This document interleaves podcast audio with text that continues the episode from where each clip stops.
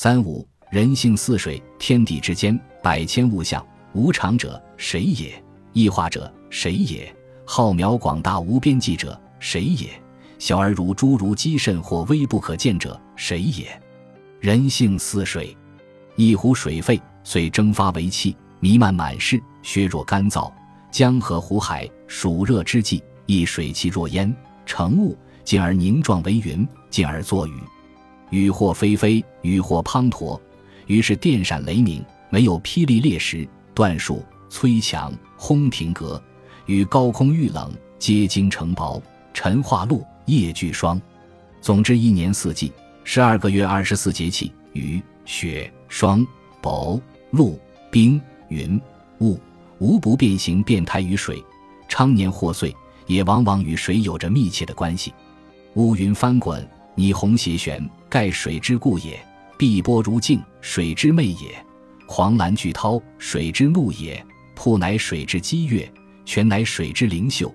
溪咸水性活泼，大江东去一日千里，水之奔放也。人性似水，水在地上，但是没有什么力量，也没有什么法术可以将它限制在地上。只要他想上天。他就会自由自在地随心所欲地升到天空进行即兴的表演，于是天空不宁，水在地上，但是没有什么力量，也没有什么法术可以将它限制在地上。只要他想入地，即使针眼似的一个缝隙，也足可使他渗入到地下溶洞中去。这一缝隙堵住了，他会寻找到另一缝隙。针眼似的一个缝隙太小了吗？水降使它渐渐变大，一百年后，起先针眼似的一个缝隙已大如豆口，大如缸口；一千年后，地下的河或地下的潭形成了。于是地藏玄机，除了水，世上还有什么东西能像水一样在天空、在地上、在地底下以千变万化的形态存在呢？人性似水，我们说造物这句话时，头脑之中首先想到的是上帝。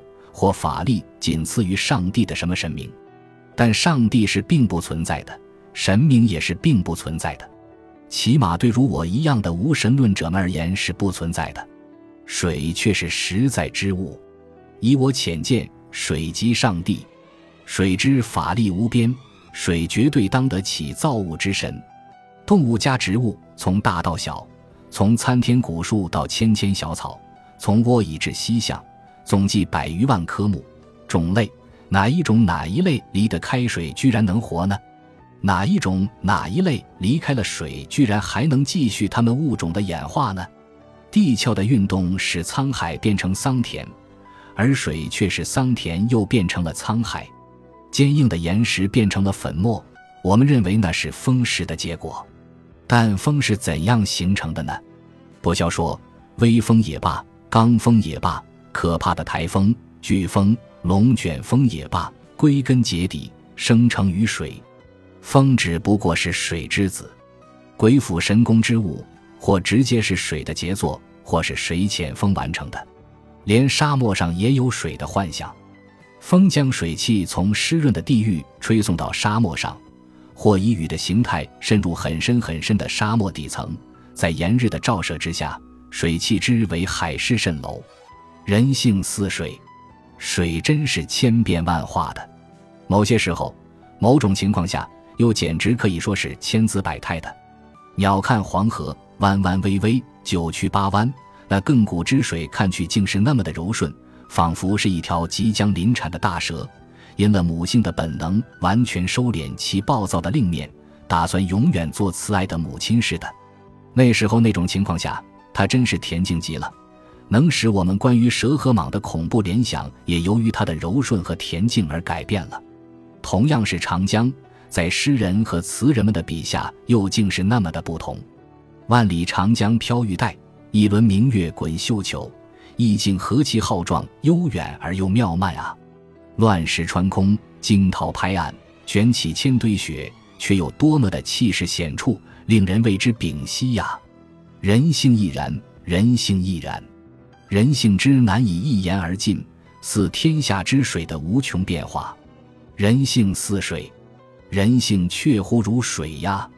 水成雾，雾成漏，一夜雾浓，晨曦中散去，树叶上、草尖上、花瓣上都会留下晶莹的露珠，那是世上最美的珠子，没有任何另外一种比它更透明，比它更润洁。你可以抖落在你掌心里一颗，那时你会感觉到它微微的沁凉。你也能用你的掌心居住两颗、三颗，但你的手掌比别人再大，你也没法居住更多了，因为两颗露珠只需轻轻一碰，顷刻就会连成一体。它们也许变成了较大的一颗，通常情况下却不再是珠子，它们会失去珠子的形状，只不过变成了一小汪水。结果，你再也无法使它们还原成珠子，更无法使它们分成各自原先那么大的两颗珠子。露珠虽然一文不值，却有别于一切司空见惯的东西。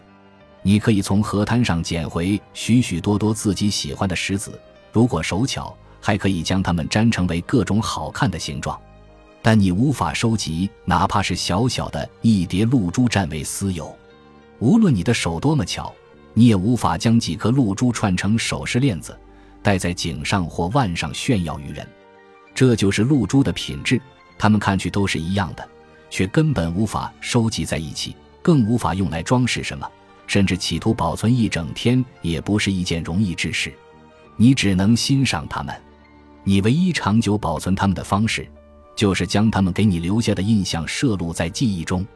露珠如人性最细致也最纯洁的一面，通常体现在女孩和少女们身上。我的一位朋友曾告诉我，有次他给他的女儿讲。卖火柴的小女孩，她那仅仅四岁的女儿泪流满面。那时的人家里还普遍使用着火柴，从此女孩有了收集整盒火柴的习惯。越是火柴盒漂亮的，她越珍惜，连妈妈用一根都不允许。她说：“等她长大了，要去找到那卖火柴的小女孩，并且将自己收集的火柴全都送给卖火柴的小女孩。”她仅仅四岁。还听不明白，在那一则令人悲伤的故事中，其实卖火柴的小女孩已经冻死。是的，这一种露珠般的人性，几乎只属于天真的心灵。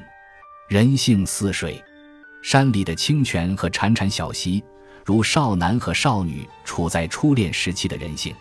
那是人自己对自己施行的第一次洗礼。人一生往往也只能自己对自己实行那么一次洗礼。爱在那时仿佛圣水，一尘不染。人性第一次使人本能地理解什么是忠贞，哪怕相爱着的两个人一个字也不认识，从没听谁讲解过忠贞一词。关于性的观念在现代的社会已然解放，人性在这方面也少有了动人的体现。但是，某些寻找宝物似的，一次次在爱河中浮上潜下的男人和女人，除了性事的本能的驱使，又是在寻找什么呢？也许正是在寻找那如清泉和小溪一般的人性的珍贵感受吧。静静的湖泊和悠悠的深潭，如成年男女后天形成的人性。我坦率地承认，二者相比，我一向亲近湖泊而未必深潭。除了少数的火山湖，更多的湖是由江河的支流汇聚而成的，或是由山雪融化和雨后的山洪形成的。经过了湍急奔泻的阶段。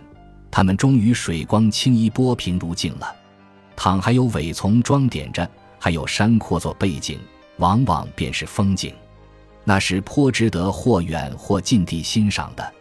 通常你只要并不冒失的去试探其深浅，它对你是没有任何危险的。然而那悠悠的深潭却不同，它们往往隐蔽在大山的阴暗处，在阳光不易照耀到的地方。有时是在一处凸着的山灰的下方，有时是在寒气森森、潮湿滴水的山洞里。即使它们其实并没有多么深，但看去它们给人以深不可测的印象。海河湖的颜色一般是发蓝的，所以望着悦目。江河哪怕在汛季浑浊着，却是我常见的，对它们有一种熟悉的感觉。然而潭雀湖不同，它的颜色看去往往是黑的。你若举起一捧。它的水通常也是清的，然而还入潭中，又与一潭水黑成一体了。潭水往往是凉的，还往往是很凉很凉的。除了在电影里出现过片段，在现实生活中偏喜在潭中游泳的人是不多的。事实上，与江河湖海比起来，潭尤其对人没什么危害。历史上没有过任何关于潭水成灾的记载，而江河湖海泛滥之灾，全世界每年到处发生。我害怕谈可能与异怪类的神话有关，在那类神话中，深潭里总是会冷不丁地跃出狰狞之物，将人一爪捕住或一口叼住拖下潭去。潭美使我联想到人性城府的一面，城府太深之人不见得便一定是专门害人的小人，但是在这样的人的心里，友情一般是没有什么位置的，正义感、公道原则也少有，有时似乎有。但最终证明还是没有，那给你错误印象的感觉，到头来本质上还是他的城府。如谈的人性，其实较少体现在女人身上，城府更是男人的人性一面。女人惯用的只不过是心计，但是有城府的男人对女人的心计往往一清二楚，他只不过不动声色，有时还会反过来加以利用，以达到自己的目的。一切水都在器皿中。盛装海洋的是地球的一部分，水只有在蒸发为气时，才算突破了局限它的范围，并且仍存在着。盛装如水的人性的器皿是人的意识，人的意识并非完全没有任何局限，但是它却乎可以非常之巨大，有时能盛装得下如海洋一般广阔的人性。如海洋的人性是伟大的人性、诗性的人性、崇高的人性。因为它超越了总是紧紧纠缠住人的人性本能的层面，使人一下子显得比地球上任何一种美丽的或强壮的动物都高大和高贵起来。如海洋的人性，不是由某一个人的丰功伟绩所证明的。许多伟人在人性方面往往残缺。具有如海洋一般人性的人，对男人而言，一切出于与普罗米修斯同样目的而富有同样牺牲精神的人，皆是。不管他们为此是否经受过普罗米修斯那一种苦罚，对女人而言，南丁格尔以及一切与她一样心怀博爱的她的姐妹也皆是。如水的人性亦如水性那般没有常性，水往低处流这一点最接近着人性的先天本质。人性体现于最自私的一面时，愚人永远是最自然而然的，正如水往低处流时最为心甘情愿。一路往低处流着的水不可能不浑浊，汪住在什么坑坑洼洼的地方，还会从而成为死水，进而成为浮水。社会谴责一位自私自利着的人们时，往往以为那些人之人性一定是卑污可耻并快乐着的，而依我想来，人性长期处于那一种状态，未必真的有什么长期的快乐可言。引向高处之水是一项大的工程。高处之水比之低处之水总是更有些用途，否则人何必费时费力的偏要那样？大多数人之人性，未尝不期盼着向高处升华的机会。当然，那高处非是尼采的超人们才配居住的高处，那种高处算什么鬼地方？人性向往升华的倾向是文化的影响，在一个国家或一个民族里，普遍而言。一项的文化质量怎样，一项的人性质量便大抵怎样。一个男人若扶一个女人过马路，倘他不是偶然跌倒于马路中央的漂亮女郎，而是一个蓬头垢面、破衣烂衫的老妪，那么他即使没有听到一个谢字，他也会连续几天内心里充满阳光的。他会觉得扶那样一个老妪过马路时的感觉挺好。与费尽心机勾引一个女郎，并终于如愿以偿的感觉大为不同，是另一种快活。如水的人性倒流向高处的过程，是一种心灵自我教育的过程。但是人既为人，就不可能长期的将自己的人性自助水坝永远蓄在高处，那样一来，人性也就没了丝毫的快乐可言。因为人性无论于己还是于他人。都不是为了变成标本，镶在高级的框子里。真实的人性是俗的。是的，人性本质上有极俗的一面。